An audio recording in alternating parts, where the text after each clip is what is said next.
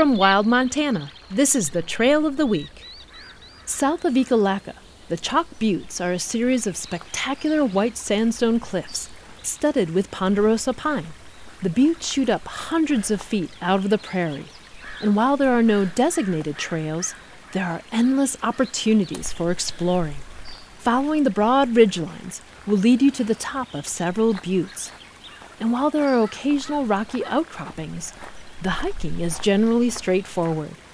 The options are virtually limitless, and the views of the surrounding prairie from all the way up here are truly magical.